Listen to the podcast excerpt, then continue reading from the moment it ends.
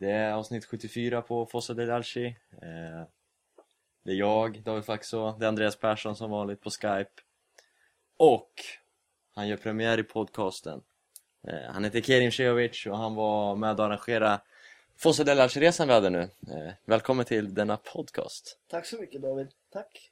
Ehm, jag och Kerim är förutom båda milanister ju även klasskompisar och umgås jävligt mycket på fritiden så Alldeles för mycket. jag vet inte om vår jargong kommer lysa igenom i podden, men det märker vi. Det märker vi. Ehm, men vi är hemma nu Andreas, efter sex dagar i Milano. Mm. Ehm, vi gjorde en podcast där som inte kom upp i tid. Får be om ursäkt till Sia kanske framförallt som var med och pratade, men vad ska man göra när nätverken är som de är? Jag vet inte riktigt. Nej, Italien. Det är så Italien helt enkelt. Eh, men vi kör ett, nu igen, igen, eh, kommer ut på fredag, igen. Eh, så allt är väl som vanligt nu. Mm, det regnar utanför så att Mm. det är det väl. Vi, bör, vi börjar prata, börjar prata om eh, resan tycker jag. Speciellt nu när vi har Keri med oss på, i detta avsnitt. Det var första gången du var på plats i Milano. Ja, första gången. Och trots det arrangerar du en resa. Kan du, varför arrangerar du en resa i första hand? Ja, jag tyckte väl... Ja, det var en klasskamrat till oss egentligen som kom upp med det här. Vi skulle göra det till en UBL helt enkelt. Eh, Vad är en UBL då, för den som inte vet? uppdragsbaserat lärande då. Det är den kursen jag och David eh, läser just nu här. Och eh, vi fixade ihop ett syfte och ett mål och så gjorde vi... Eh, använde vi då Fossa de Glalci-resan eh, ja, som projekt helt enkelt. Och så hakade jag på där, tyckte det var väldigt intressant och kunde följa med då på min eh, första resa dit. Riktigt kul faktiskt. Andreas, det var första gången du träffade Kerim. Mm. Ehm, spontana kommentarer om honom. Ja, det är i, i lagom mängd så, så funkar det bra. Det är ett, genomgående tema när man pratar om Kerim. Det får inte bli för mycket. Men i alla fall, resan den gick kanon måste vi ju se. Vi pratade lite om det i förra avsnittet. Ehm, matchen gick ju bra. Och det blev väl verkligen grädden på moset, pricken över i vad man nu vill kalla det. Ehm, Kan du berätta lite Kerim? Du var första gången som sagt Första gången du såg eh, San Siro, första gången du gick in på San Siro, första Mm. gången du var med om en seger Eh, Jag har skrivit om dig på Svenska fans bland Mm. annat och Solo Calcio och allt möjligt, vi pratade lite om det men eh, hur var känslorna? Nej, det var... ja, Kan det- vi börja från när du vaknade? Dag, match, På morgonen? matchdag liksom? Ja. Ja, jag hade ju varit, ja, det kan Andreas intyga sen, jag hade ju varit nervös hela veckan nästan, eller sen vi träffades i alla fall. Eh, på flygplatsen vid Kastrup i Köpenhamn då. Eh, men eh, det var inte förrän under match, matchdag som några alla andra började visa riktiga känslor också, så som man själv liksom blev väldigt, väldigt taggad. Och den här resan då som man tar, alltså med metron då till, eh, till San Siro, ja, den var rätt sjuk alltså. Det var Ja, jag vet inte. Det, det kändes helt galet. Sen när man går längs den här väggen då med alla graffitimålningar och så öppnar arenan upp sig där bakom träden och så. Man ser de röda eh, balkarna där. Det är, det är någonting som inte går att beskriva helt enkelt. Det var sjukt. Sen, eh, vi gled omkring en stund utanför arenan, kände på stämningen där. Sen gick vi ju, vi gick in. Eh, du fick se gräsmattan för första, insidan liksom. Mm. Hur var det? Väldigt grönt. Jag får, det kommer jag ihåg att jag minns det också, att det ser så jävla grönt ut, Ja, gräsmattan. faktiskt. Den är väldigt brant alltså. Jag trodde inte riktigt den skulle vara så brant. Det känns väldigt kompakt också. Det är inte riktigt som man ser den på TV. Man, eh, jag vet inte, det känns väldigt kompakt. Men ljudet där är ju helt eh, löjligt fint och bra. Och, ja, det var riktig, riktig ljudbomb där också. Minut 65 var det väl? Mm. Eh, de Jong eh, nickar, han som är 1,50 lång ungefär, nickar in en frispark. Sjukt nog fick jag med det på film också. Ja just det, du filmar också. Filmar typ en gång på matchen. ja en gång under matchen jag kände fan den här kanske, nu kanske någonting händer. Ja. Ja, Det sjuka är att du känner det på en fast situation. galet va? Det är, det är lite konstigt faktiskt. Killar brukar vara heta. Det är jag Eller- speciellt på huvudet. Men eh, då då? Sista känslobeskrivningen när arenan exploderar. Och... Nej jag vet inte, jag ser bara min mobil flyga upp i luften. Andreas kramas, jag kramas, du kramas. Nej, det var sjukt. Alla skriker och hoppar och... Ja, det var fantastiskt. Kino Salta sen efter var ju ännu bättre faktiskt. Mm. Andreas, vad, känner du igen det här beskrivningen från din första match? Siena bort, eller Siena på en onsdag? Ja, det var hemma faktiskt. Ja, Eh, det var 35. Nej, det var det inte riktigt. Det var lite bättre snitt då, men det var säsongslägsta snitt. Eh, mitt i veckan där på en onsdag, ja. Um, Pippo gör mål tidigt, Siena kvitterar. Och sen så kommer uh, Kakam avgörandet på straff. Men jag fick se Shevchenko. Mm. Och lite- vill jag minnas eh, Big Mac som vi såg också i lördags. makaroner. Precis. Ja, jag var lite skeptisk till vinst innan alltså. Jag, vi hade inte vunnit ligan sedan 2011 och sen hade vi spelat som vi gjorde mot Roma innan där men eh, ja, det var ju fantastiskt. Att inte Inter fick ett skott på mål också, det gjorde ju allt bara bättre. Framförallt så spelar ju Samuel som Mm, alltid har vunnit derby. precis. Som nu sägs vara klar för Fiorentina. Ja. De plockar efterhand i Milano. Mm, de gör det. Ja. De gamla rävarna. Eh, Men ja, resan, det var det vi pratade om det förra veckan också, vi behöver inte prata om det igen. Om ni vill höra mer så kan ni lyssna på det avsnittet. Eh, Eller läsa. Jag kommer skriva mer om resan i sig. Men det var riktigt lyckat. Eh, Om vi återgår till det här projektet jag och Karin var, skolprojektet, så så får vi se nu, vi kommer skicka ut lite enkäter och grejer. Men resenärerna var ju riktigt, riktigt nöjda med allting, lät det som i alla fall. Se om de talar sanning eller inte, det märker vi väl på enkäterna men... Ja, man fick ju lite blodad tand ändå. Absolut. Ja. Har du något mer att tillägga om resan Andreas? Eh, nej, jag tycker Karim, eh, Karim beskrev det väl, helt enkelt. Marco gav det en fin start där i början också. Vilken resa! Och för den som inte förstår, som sagt, vi hänvisar till förra avsnittet där vi berättar allt. Om, även om Marco. Eh, Andreas, är, eh, är din eh, så kallade veckans ost, är den klar? Eller ska vi ta min så länge? Kör på din.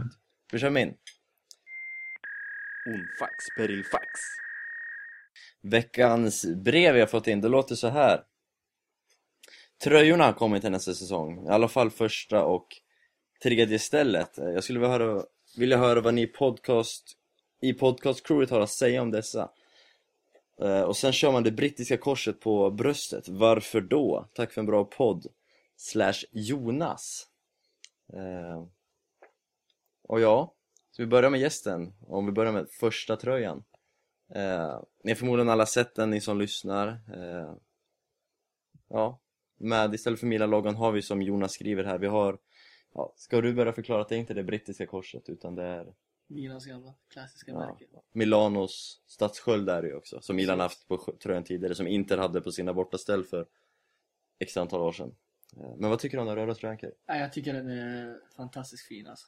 Det, jag gillar att man går till det här gamla märket och stadsskölden och så. Eh, Sen finns det ju några som inte tycker om de olika nyanserna och det tjocka strecket i mitten men eh, jag gillar lite nytänk och så här. Men så att, eh, ja, jag tycker den är riktigt fin. Fräsch. Faktiskt. Om du jämför med tröjan jag sitter och tittar på nu som hänger på din vägg, jag sitter hemma hos Kerim och spelar in det här eh, årets tröja då. Eh, om du jämför, vilken tycker du är bäst? Ja, jag tycker den nya är bättre faktiskt. Även fast eh, jag tycker de här är väldigt fina och stilrena också. Så tycker jag att, eh, ja, jag tycker den nya ska bli riktigt, riktigt kul att se på våra spelare. El Sharawi hade riktigt bra pass från den där alltså. Det såg riktigt fräscht ut på affischbilden. Det ska bli kul att se. Don Masca? Ehm, ska jag jämföra eller? eh, Ja, ett utlåtande.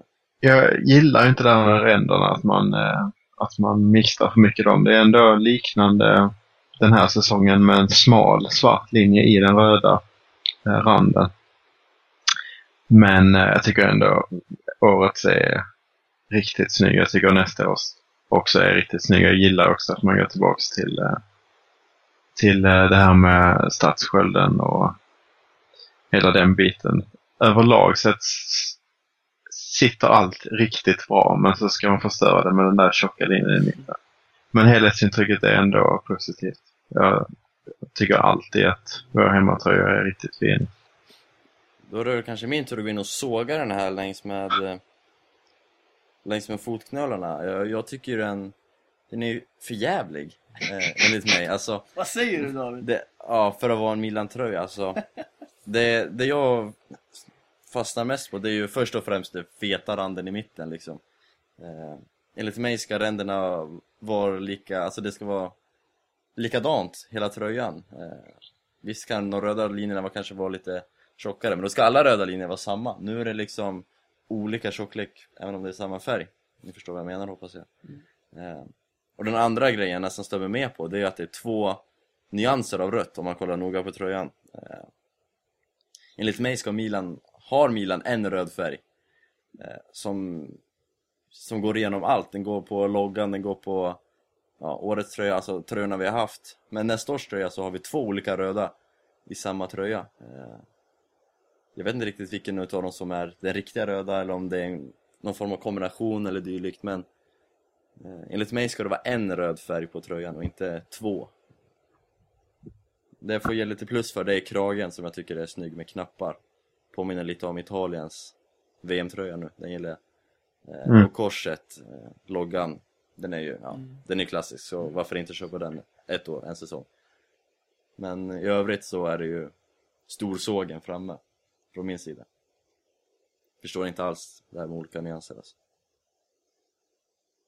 Så det tycker jag. Eh, då har vi pratat om nästa säsong första tröja.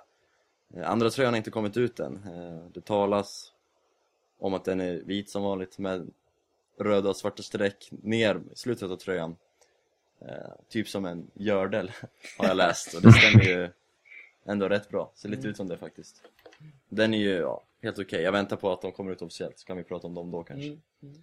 Eh, Men tredje stället, de... eh, Men ska vi hoppa tillbaks till första stället? Ja, Så har vi ju faktiskt så att eh, om man jämför med årets till exempel så är det också så att de röda linjerna är liksom tjockare än de svarta. Och det är inte första gången heller. nej nej nej, alltså det, det var det, jag- det sa jag ju. Alltså jag köper att de är olika, alltså rött och svart är olika tjocka. Men just att, Och att röda i sig inte är jämntjocka. jo de röda är ju likadana. Ja, men det är det som är fel på den nya tröjan alltså. Och nyanserna som är lite fel Ja, det är först nyanserna, men sen också att, om du, alltså du kollar på de svarta Så har du först ett stort jävla streck som är tre gånger så stort i mitten medan de andra är så olika Jag vill att alla ska vara, att det ska vara liksom jämnt randigt eller vad man ska säga Det är det jag stämmer på Ja. Ja, Jag, är, jag tycker det är intressant hur alla som är fotbollsintresserade, som generellt är väldigt ointresserade av mode, bara helt plötsligt har väldigt mycket åsikter om hur kläder ser ut. Men, men eh, det är ju en annan synvinkel på den här frågan. Ja, det är lite som du säger Andreas, det, går, det är svårt att ogilla våra tröjor, alltså våra första Mm. ställ, hur de än ser ut. Lite så tycker jag. De är väldigt, alltså det är svart och rött går liksom fantastiskt fint ihop och nej, det, jag tycker den nya tröjan är riktigt fin alltså. Jag vill dock lägga en liten brasklapp, heter det Att jag kan ändra mig lite, jag tror inte jag kommer ändra mig så mycket men eh, det ser ofta bättre ut när man ser den på riktigt eller när man håller i tröjan, då brukar man kunna ändra sig lite så vi kanske kommer komma in på strax Eh, Mm. Men i nuläget på de bilderna jag sett så är det ja, inte höga betyg från mig. Ja, det var lite så jag kände inför eh, de tröjorna som vi hade efter scudetton där. Med tunna ränder. Mycket röda Ja, jag tyckte de var lite, ah, i början var jag lite skeptisk så, men sen när man väl fick se dem på riktigt och på plan och sådär, då tyckte jag de var fantastiskt fina. Ja, de tyckte jag var fantastiskt fina hela tiden. Ja, De, de som jag var tveksam mot är de från, vad blev det, förra säsongen med den gigantiska kragen. ja den kragen var inte Den eh, höll faktiskt aldrig. större än tröjan nästan. Ja, nästan på. Ja. Ehm, men det ser som sagt väldigt ofta olika ut om man ser dem live. Mm. Eller håller i dem i handen. mm. Och där kan vi ju vackert glida över till tredje tröjan Det var min tanke. Ja bra, då förstod jag din tanke också. eh, för 3D-tröjan har ju ryktats om länge, den här gulgröna varianten. Eh, och den släpptes ju när vi var nere i Milano. Eh, redan dagen innan release Mm. så såg, det var bara du och jag då Andreas va? Mm. Mm. Eh, så hängde den ju i Milan Megastore, alltså dagen innan. Så vi fick ju en glimt av den innan många andra milanister i världen. Fan, då var jag ändå där nere. alltså. Ja, ja. Eh, det var ju, man kan ju för övrigt, samtidigt som du köpte en Kaká-tröja och jag slog till på nummer fyra Montari där. Mm. Det var då du och jag var själva i Megastore. Så var det ju. Du hann föra där på Sully. Eh, men den gula ska vi prata om. Mm. Om vi börjar med dig då, Karen fick börja nyss. Eh, vad tycker du? Eh, ja, men vi har ju um, snackat lite om det, men så eh, när man väl kände på dem och på materialet och när man såg dem på nära håll eh, så fick jag en helt annan eh, bild av den än min första eh, bild av tröjan som var att den var förfärlig. Och vi, vi eh, grät ju på Twitter när vi hörde om, om att den skulle spelas i derbyt och, och sånt där. Men när man väl såg den där på plats så tyckte jag att man ser liksom nyansskillnader i den. Ehm, och eh, den ser stilren ut. Eh, så att eh, nej, jag tycker faktiskt den är, den är riktigt snygg. Brutalt mycket bättre än guldtröjan vi har i år så att jag har ingenting att klaga på där alls. Förutom möjligen ehm, trycket på ryggen. Typsnittet? Eh, typsnittet, ja. Där, eh, där ehm, eh, Ana saknade mittsträcket på eh, Kaká. Och på alla andra spelare i alla fall. Eh, men sånt gillar inte jag riktigt. Nej. Väldigt tunt var det också, trycket. Väldigt tunt, ja. Men det, det kan jag faktiskt köpa. Beroende på. Men eh, A ska ha streck i mitten. Ja. Kerim? Nej, jag tycker lite, eller jag tycker väldigt lika som Andreas där. Och när jag fick höra att vi kanske skulle spela de här gula tröjorna, då blev jag helt tokig här hemma alltså. Första gången jag ska till Milano så ska de spela i gult och så hoppas man ser dem mot Inter. Nej, jag köpte inte det riktigt. Men det blev ju inte så, som tur är. Fast eh, det är lite så också, jag var, lite, jag var väldigt skeptisk i början men sen när jag såg dem väl på plats så tyckte jag ändå de var faktiskt rätt fina. Eh, jag tycker de är betydligt finare än de, eh, de guldiga vi har haft i år då. Eh, typsnittet helt okej. Det är lite så, lite annorlunda och så men eh, det kunde varit bättre men det är helt okej. Frågan är om det är genomgående på alla tröjor. Ja, det brukar jo, jag, jag var lite orolig för det. Det lär nog vara. alltså. Det ska bli kul. Eh, shortsen också, mörkgröna. Jag vet inte riktigt hur det här kommer se ut, hur det här kommer funka men eh, ja, vi får se helt enkelt. Alltså färgkombinationen i sig är ju inte ful. Eh, Nej. Sen är, det, sen är det ganska uppenbart vad kopplingen är och, och att kopplingen man vill göra är till Brasilien. Precis. Eh, Och, och den är ju intressant att prata om faktiskt för då har vi, vilka brassar har vi i laget nu? Det är Robinho, Gabriel och Kaká. Robinho ska för jävlar i det hoppningsvis eh, lämna till sommar. Mm. Gabriel kommer förmodligen inte stanna, han har inte spelat under Cedar. Om Cedar stannar då, det, vet, det är i och för sig inte heller speciellt sannolikt, men eh, säg att Gabriel lånas ut för, för att få lite erfarenhet. Intressant är också att det är första gången sedan 1994 som vi inte har en brasse uttagen i Brasiliens VM-trupp. Nej, och då har vi, den här, om inte Gabriel ska spela kvar, om inte, och Gabriel är ingen som säljer tröjor, han spelar ju inte ens i de utetröjorna. Men då har vi ju bara Robinho som förhoppningsvis ska lämna Kaká som sagt inte kom med i VM, sa att eh, han inte var inställd på att komma till VM och inte var så, han var ledsen över det men han var inte eh, så besviken ändå för han, han hade inte förväntat sig det. Och, men han sa inte heller att han, eh, s- att han säkrade att han skulle stanna i Milan. Nej eller? precis, jag läste det också idag. Det var lite... Så att ehm, det är ju intressant. Eh, ska vi ha brassetröjor och sen så vilka brassar ska då stanna? Säger det någonting om att Kaká kanske stannar eller att åtminstone klubben vill ha honom eller? Ja, jag vet inte Mm. hur man ska tolka det. Men tolka bör man, tolka bör man göra.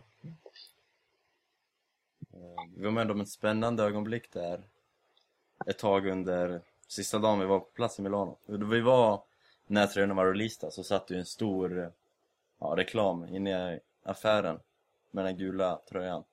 Och det var ju bild på uh, Montolivo var det Kaká, Cristante och El Shaarawy va? Jag tror jag har en bild där, vi kanske kan Ja. sända upp den med. Ja, det kan vi göra. Eh, den satt uppe eh, i affären, jättestort. Eh, sen gick vi ut och sen gick vi in igen. Eh, och då hade de rivit ner den bilden och höll på att sätta upp en ny. Vilket tog en, var, tog en rätt lång tid att sätta upp den där stora klistermärket. Så vi satt där, vi stod och spekulerade jättelänge om om någon utav dem liksom var borta, om Kaká inte skulle finnas kvar på bilden eller något dylikt. Eh, Så det var ett spänningsmoment där hur man skulle tolka det, men det var ju exakt samma bild de satte Ja. upp igen. Jag vet inte riktigt vad problemet var, men ja, det var lite spänning i vardagen där. Lite ärlig analys kan man ju tycka så här i efterhand med tanke på att... Ja, det, eh, alltså, det är sådana tolkningar man får göra. Det är samma sak när, eh, när Thiago, Thiago Silva och Zlatan såldes. Då var väl de båda två Jo. liksom, Jo. frontfigurer för den nya tröjan. Sen, är de, Jo. sen tog man bort dem. Liksom. Jo, Precis. men David. nu är det så här att den här, den här bilden så här, satte de upp i, i dagen innan liksom. Ja. Det var ju en ny, det var ju en ny affisch. Då ska det ju hända någonting mellan de här två dagarna. Och, och det är i maj, i början av maj. Det är liksom inte, det är en transferfönster har inte börjat jag, vill, jag vill bara påpeka det. Det, det är ju lite överdrivet här för att, för att, för att väcka lite spänning här för våra lyssnare Ja. kanske. Jag, ah, jag vet inte om jag hade förväntat mig något, men man hoppades ju nästan på något scoop där så vi skulle kunna, Ja, faktiskt. så vi skulle kunna leverera det. Det är först. Du var lite nervös ändå David. Ja, ja jag var också grann. nervös. Jag ska inte säga någonting. alltså du var också Andreas här. Men ja, med så facit i hand och liksom i efterhand så låter det kanske lite patetiskt.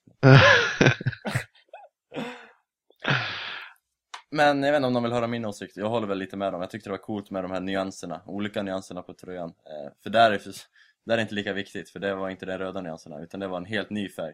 Så de blandade lite ljusare och lite mörkare på tröjan. Det var, gav en härlig känsla på tröjan.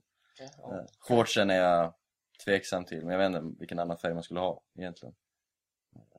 Men ja, vi får se. Det är väl en tröja vi kommer använda en match. Och så nu mot, vi kommer använda dem nu mot Atalanta, sen är det säkert Nästa typ en match nästa säsong, Men sen vi blir det har- väl inget mer Vi liksom. har ju bara använt dem eh, guldiga mot Atletico. Ja, och eh, första Champions mot. Roma, Mot Roma. förra säsongen. Förra säsongen, precis. Så det blir väl säkert något dylikt det här året, så jag vet inte hur mycket man ska bry sig egentligen om ett tredje ställe. Nej. Man måste ju konstatera att det är lite Barca-stuket att byta så här för att, ja, det är ju för att sälja. Tjäna pengar. Men Barcelona gör det med sin andra Ja. tröja. Barcelona gör det med sin andra tröja, icke att glömma. att tillägga. Eh, Cocktail. Ja, deras jävla drinktröjor behöver vi inte ens prata om. Eh, då har vi svarat på Jonas alla frågor tror jag. Som sagt, det är inte det brittiska korset utan det är Milanos stadsemblem. helt Mm. och det är förmodligen bara tillfälligt. Det är inte den här nya loggan som det har pratats om. Nej. Antingen så sätter de tillbaks den loggan vi har nu på alltså säsongen efter, eller så kommer det kanske en ny då, om det nu blir verklighet. Men det här är alltså inte den nya, utan det här är en gammal klassiker. Veckans ost. Veckans ost. Den här veckan eh, slänger jag upp en ostbricka faktiskt. Som på något sätt eh, vill jag illustrera en sån här, ett klassiskt cirkeldiagram som gazettan kör. Så man eh, drar upp kniven och skivar lite eh, olika ostar och eh, eh, som då får representera de olika tränarna som eh, kan bli aktuella för Milan. Och då kan vi direkt konstatera att eh, det är en väldigt, väldigt liten ostbit som, eh, som representerar sannolikheten för att Cedorf är kvar nästa säsong. Blott 5 räknar eh, Gazettan med. Idag va? Igår var det 10. Mm. Så att eh, det kan ju hända mycket mellan en och två dagar i maj som vi har varit inne på tidigare. Eh, så att eh, Mycket ser Spalletti nu. 35. Mm, precis. Han är in poorly. Han är alltså favorit till att ta över. Och det kan man ju tycka väldigt mycket om. Vad tycker du om det? Alltså Spalletti. Ska vi börja med att eh, konstatera att det är 5% som eh, ges till Cedorf, det är 35 till Spalletti. Det är 20% till Inzaghi, 20 till Donadoni och 20 till Montella. Ehm, jag vet inte riktigt hur vi ska börja här, men eh, det är ju för det första väldigt intressant att se det från så väldigt låg procent. Eh, och eh, att Spalletti nu har gått upp som favorit. Om jag inte har missat någonting så sitter han fortfarande på ett jävla kontrakt. Eh, då måste jag säga först och främst att du verkar dela Kerims, Mm. hans uppfattningar. Men Jag som, tror jag, det. ja, som jag har förstått det så är han sparkad i mars. Ja, jag trodde, jag trodde lika... Jag gör också för mig att han var sparkad, men Ja, han har ju jag- fortfarande jag, betalt. tyck, jag tyckte jag läste någonstans igår att Zenit inte var villiga att liksom släppa på något sätt. Men eh, tydligen när vi kollade upp det så var han redan sparkad. Han fick ju sparken i mars. I mars någon gång. Ja, det kommer jag ihåg också. Ja, men det var väldigt alltså, alltså... Vad jag hade för mig så, jag delar din eller, åsikt Andreas. Jag trodde inte han var det riktigt. eh, nej, jag, tror, jag trodde att han var sparkad, men eh, däremot så brukar det vara så att man får betalt även om man är sparkad. Liksom. Och det är därför det är dyrt att sparka tränare. Liksom. Sen så vet jag inte eh, just i det här fallet, men så, så som jag har tolkat det är det att han, sitt, han har fortfarande sitt kontrakt som löper ett, ett år till. Precis. Eh, vilket gör att han skulle, att han sitter på den lönen då för att inte göra någonting och det är ju rätt så tacksamt. Ehm, men det kan vara någonting där som jag har missat. Men, eh, för om det stämmer så har jag ju väldigt svårt att förstå 35 procent eh, som Gazetta ger honom för att Milan kommer aldrig vilja lösa ut honom. Milan kommer aldrig kunna erbjuda ens hälften, ens en, typ en tredje kanske av den lönen. Eh, Så det är frågan hur, eh, hur mycket han vill tillbaks till eh, Italien. Um, Spalletti som tränare. Mm. Jag gillar ju honom i, i Roma, det ska jag inte sticka under stol med. I Zenit har jag inte sett sådär jättemycket med undantag av Europaspelet. Men han har ju sina, vad blir det, fyra titlar. Ehm, han har ju eh, väldigt erfaren inom italiensk fotboll. Eh. Och han spelar ju på ett eh, sätt som jag kan tänka att Silvio kan uppskatta. Eh, sen är det, just med tanke på att jag inte sett honom så mycket i Zenit, jag tycker det är svårt att se hur han skulle klara sig i förhållande till spelarmaterialet och sånt där. Ehm, men eh, nej, alltså det, det märkligaste tycker jag är att han är favorit så tydligt. Mm. Ehm, han är ändå en så pass etablerad tränare och eh, det är inte Milans typiska sätt att etablera sig, den typen av etablerade tränare som dessutom tjänar så mycket pengar. Ja, det har ju svängt väldigt mycket. Inte för alls för länge sedan så var Pippo favorit att ta över liksom. Mm. Ja, Och det är ju, just Pippo är väl mer logisk. i så fall. Med Milan-ögon egentligen. Ja. Pippo då som har 20 procent, sen kan man ju diskutera. eh, det är ju väldigt intressant för Cedorf var ju eh, Berlusconis val. Galliani var väldigt tydlig med att han ville ha eh, Inzaghi. Mm. Och ehm, det är väl rätt så osnyggt att sparka ut Cedorf efter någon månad. Ja, jag, jag tycker själv personligen att Cedorf har gjort det väldigt bra. Alltså. Med tanke om, och dessutom ersätta honom med Inzaghi som inte heller har erfarenhet. Nej, exakt. Han är också... det, det är inget snyggt sätt. Nu har Pippo gjort det ganska bra där nere, men eh, Det säger absolut ingenting. nej, absolut Nej. ingenting. Det gjorde Strama också. Ja, exakt. Precis.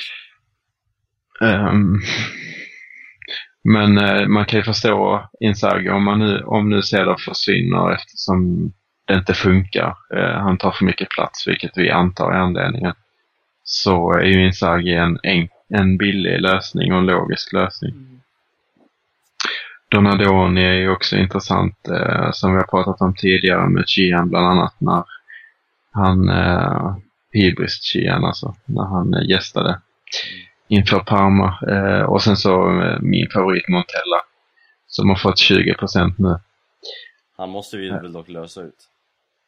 Han måste vi lösa ut, eh, Kanske vilket, samma med Donadoni förresten också. ja.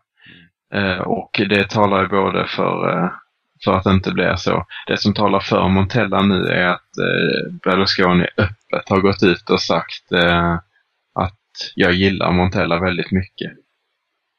Um, det är tyst hela tiden. Det är tyst jättelänge. Det är tyst om läget i klubben. Han bekräftar inte Cedorf. Han säger ingenting och sen så eh, bryter han tystnaden mellan att säga, eh, säga att han gillar Montella väldigt mycket. Um, allting ska bestämmas, Uh, han säger att allting ska bestämmas när säsongen är slut. Uh, och att Montella då är en, uh, är en tränare som har gjort det väldigt bra och är sympatisk. Det är sympatisk. Och det kan man ju bara hålla med om. Och jag tror att han har passat väldigt mycket i, väl in i, i Milanello. Väl på Milanello och i den gemenskapen och stämningen. Mm. Så att, ehm, Det ska bli väldigt intressant att följa nu i alla fall. Jag Mm. är eh, det här med att man måste betala lön till om man sparkar en tränare om de har kontrakt. Cedorf sitter väl på Två två år efter det här. Han fick Mm. ju den här säsongen plus två år om jag vill minnas rätt. Mm. Eh, och så ska vi betala lön till honom två år nu om vi sparkar honom? Eller har han... Frågan är om det inte är någon klausul inbakad där. det beror- alltså det, i många fall är det ju så. Det, Det känns ju nästan som att det måste vara... Ja, Alltså, det skulle vara en otrolig ekonomisk förlust annars. ja. mm. För Milan, Det är ju helt Milan, sjukt. Milan hade inte haft råd med det här heller. Nej. Det är ju sjukt att anställa en orutinerad tränare i tre år Precis. och eh, ha den eh, risken att betala en Precis. så hög lön dessutom. Mm. Precis. Det är ju samma sak eh, med om man pratar lite om engelsk fotboll, nu ska vi göra det så lite som möjligt, men Alan Pardew i, i Newcastle som fick ett åttaårskontrakt. Um, vilket är helt sjukt. Men det var samma sak där också, att de inte, man betalar inte ut. Jag kommer inte ihåg exakt eh, förhållandena, men det var långt ifrån alla åren, utan det var kanske säsongens slut eller någonting sånt som man betalade eh, lönen i. Eh, om man sparkade honom. Så att eh, det finns ju gott om såna, den typen av kontrakt. Och på samma sätt så finns det ju ofta den typen av kontrakt eh, till tränarna. Att eh, om den här klubben rycker eller om någon klubb som bla bla bla eh, är intresserade så kan man lämna. Mm. Jag har för mig att det var så i Montellas fall också. Eller någon, någon Champions League-klausul. Eh, Men nu är jag inne på rätt sytvatten. Mm. Eh, Ja, Champions League-klausul är inte men- aktuellt för Milan. Nej. Nej, men om det inte är aktuellt för uh, Fiorentina. Ja. Mm, precis. Eh, men eh, oavsett eh, så vet man ju det är ju alltså väldigt få av de här klausulerna så att det är rätt så svårt att spekulera i. Men eh, ja, det var den uh, östbrickan i alla fall. Snyggt. Eh, jag vill prata lite om, det kan ju vara inte jättemycket om Milan kanske Men eh, när vi var på plats i Italien, Andreas, så investerade du i så kallade Panini-album Mm. eh, Vi nämnde det lite kort för avsnittet, men det är alltså de här korten, typ klistermärken eh, till VM, VM, eh, ja, VM-trupperna, VM-lagen eh, det är väldigt många som håller på med det här, vuxna ja, män oftast då. Eh, Jarlin till exempel, Niklas Jarlin där. Blomé som vi träffade i Milano båda två. Eh, Daniel Hamilton, interisten där. Christian Borrell. Senast jag och du David. Ja, och det var det jag tänkte säga. Idag så äntrade även jag och Kerim den här ja, sekten.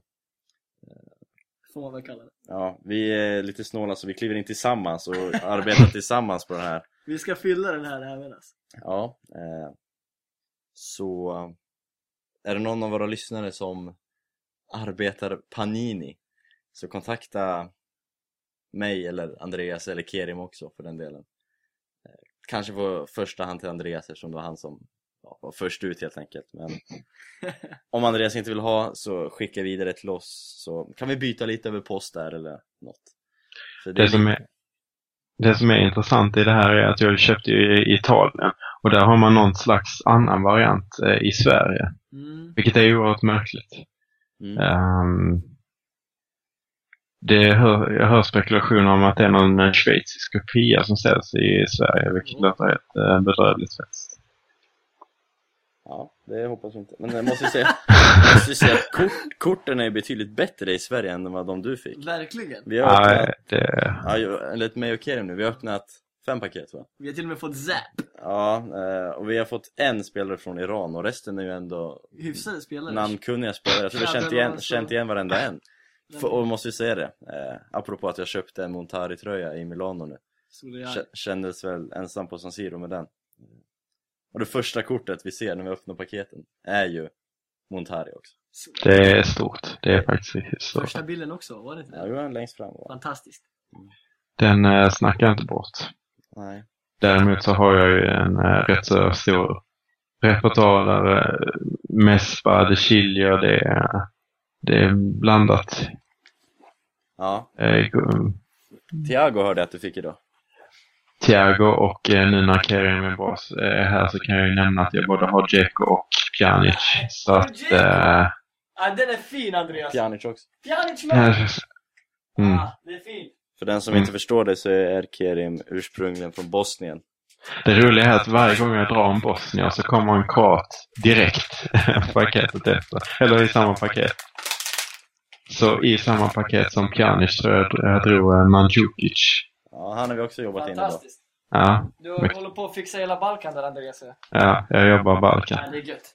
eh, Och för att addera lite stämning och lite spänning till den här podcasten Tänkte Kerim detta nu öppna ett paket Då tar vi ett fan. Bara för att vi inte har något bättre att prata om eh, Kan vara super ointressant kanske Nej, Nej. det är ju svårt. Du måste ju bygga upp lite stämning alltså. Det är ju så. Kan Så säga vem- att vi har fått mina spelare, vi har fått Zapata, vi har fått Montari Ska vi se om vi får någon nu då? Ja, spännande Andre, Andreas har som sagt Montolivo, De Chilio Jag har fan tre Montolivo. Helt... Ja, nu fick vi Och så fick vi Costa Rica! Costa Ricas logga Oj, Svin riktigt kul! Kör vi Yes. nästa. Edrino Mena från Chile. Ja, det var inte heller så kul Santos. Superpaket i Sverige Ja, alltså. fantastiskt ja, alltså. Bra paket i Sverige Ejong Eno får vi till och med. Men vad är det här då? Kamerun, va? Folk kommer tro att vi ljuger. Åh, vilken jinx jag lägger! Som vanligt Alltid ska jag jinxa allting jag säger Två kvar. Superpaket till Sverige, ja visst Nej men för fan. Omar Gonzales från USA då. Vad är det som händer? Ja, ett kort kvar Ja. J- boring James Milner! Vilket superpaket! Vilket jävla skitpaket alltså Ska vi öppna ett till eller? Ja, har du något, vill du prata om något annat Andreas? Så vi får köra ett paket till Vi skulle ju kunna eh, prata om Atalanta under tiden som Kerim öppnar. Absolut. Ja, det skulle vi kunna göra Kevin får ett till eh, Du och jag pratar Atalanta eh,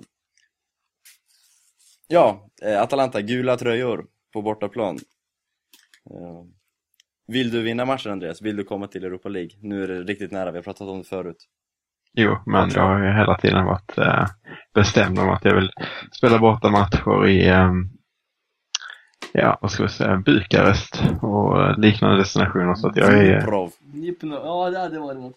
riktigt sugen. Ukraina är man ju sugen på i dagsläget Ja. ja. Nu kör vi ett kort här emellan då. Eh, nej, men jag, jag har alltid varit Mubarak. Jag är väldigt svag för den turneringen och eh, den här säsongen har det levererat betydligt bättre än tidigare. Så att, eh, och med nästa år Champions League, eh, eh, plats i, i potten så är det ju inget snack om att jag vill dit. Nej, då får vi hålla, för de som vill att vi ska komma till Europa League, hålla tummarna för att Parma-Torino, är det, ja där eh, Torino-Parma är i Turin, att de kryssar. Eh, kryssar de så går vi upp på sjätteplatsen, om vi vinner. Om vi tar en vinst mot Atalanta. Eh, då går vi upp på sjätteplatsen, vilket är kvalplats då till Europa League. Sen kan vi hoppas nu på, nu är vi före Lazio, så vi kan hoppas att Lazio tar Inter också i Mm. mm. Zanettis sista match där. Så, eh, så har vi ju faktiskt chans att gå med Inter också. Surt för Inter utan kurva där, men är till sista. Ja, Det är det lite är jobbigt för dem. lite tråkigt faktiskt för dem. Det blir ju rätt, eh, rätt så riktigt svårt att gå om Inter i och med att eh, vi har samma inbördesmöten där 1-0, eh, 1-0. Eh, vilket gör att det är målskillnad vi går på och eh, där ligger de ju faktiskt eh, rätt så mycket bättre till. Um, ointagligt. Så att eh, de måste ju faktiskt eh, med tre poäng före tappa poäng i båda matcherna. Ja, det är sant. Men drömmar får man. Det får man. Eh, Absolut. Vi öppnade till paket och det bästa vi fick var Leighton Baines. Och resten var bara skit så jag vet inte riktigt. Jag, jag hoppas vi får en Milan-spelare snart. Vi kan glädjas lite i podden. Eller en Bosnien. Eller en bosnier, så jag kan glädjas i alla fall. Ja, För Danmark är ju inte med, och inte Sverige heller så. Nej, Vi får Joro får vi med som bästa här. Ja, det var, nej, Bradley har vi där. Ja, Bradley har vi också där. Och lite Roma-spelare. Men Andreas, har du några förutsättningar? Vet du hur Atalanta ser ut? Eh, De eh, gick ju väldigt, väldigt bra ett tag, eh, men luften har gått ur lite känns det som när, när de inte nådde upp till Europaplatsen de slogs om. Och nu faller de lite på elfte plats, så de ligger ju faktiskt bakom oss med sju poäng. De har legat för oss i hela säsongen. Ja. Ehm, så att mm, det känns lite som att eh, de har tappat eh, stinget samtidigt som eh, de alltid slåss mot Milan och framförallt kanske på hemmaplan. Det är ju deras derby så att det kommer inte bli någon eh, superenkel resa. Nej, nej. Nu avbryter jag det här lite Andreas, för vi har fått Jamel Mesbas på kort! Uff, Fantastiskt! det är fint. Vi får inte glömma nicken mot Juventus faktiskt i cupen. Nej, det får man. Ehm, Icke att förglömma. Men, eh, ja. Atalanta utan något att spela för. Alltså Milan borde vinna, Milan måste vinna. Måste vinna. Om de fortfarande tror på det här. Jag vet inte riktigt om spelarna själva tror på det. De säger det i alla fall, men vad de sen gör och tror det är väl en annan femma. mm. Som vanligt. Eh, ja. Är vi nöjda med dagens avsnitt? Vi fick Mespa som roligaste kort på tre paketöppningar. På 20 stycken. Ja, det... Jag tar på mig den. Vad du fan får man göra alltså. Mm. Nej, jag vet inte riktigt. Ingenting funkar för mig. När jag säger något och sen ska man göra det. Det går bra. Praktiken. Men men, eh, Andreas. Tack för idag. Tack, tack. Eh, Kerim, Tack så mycket för att jag fick vara med. du var bättre än jag trodde. Eh, du var jävligt, du blev så här helt nojig innan. Ja. Men du skötte det ändå Mm. bra. Det var riktigt kul faktiskt. Ja. Det är inte så svårt att vara med i det här. Om man kan sitt Milan. Nej. Eh, Så ja, eh, på återhörande nästa vecka. Alla lyssnare, vi finns i kommentarsfältet, vi finns på Twitter. Eh, Kerim är speciell på Twitter. Men den, ja, ja, ni får gå in och döma själva. Eh, Men eh, vi får gärna alla tre en diskussion där om avsnittet om ni har några frågor eller så. Eller om ni vill byta lite Panini-kort. Absolut. Så vi hörs nästa fredag igen. Hej då! Ciao. Ja, adjöken, ciao.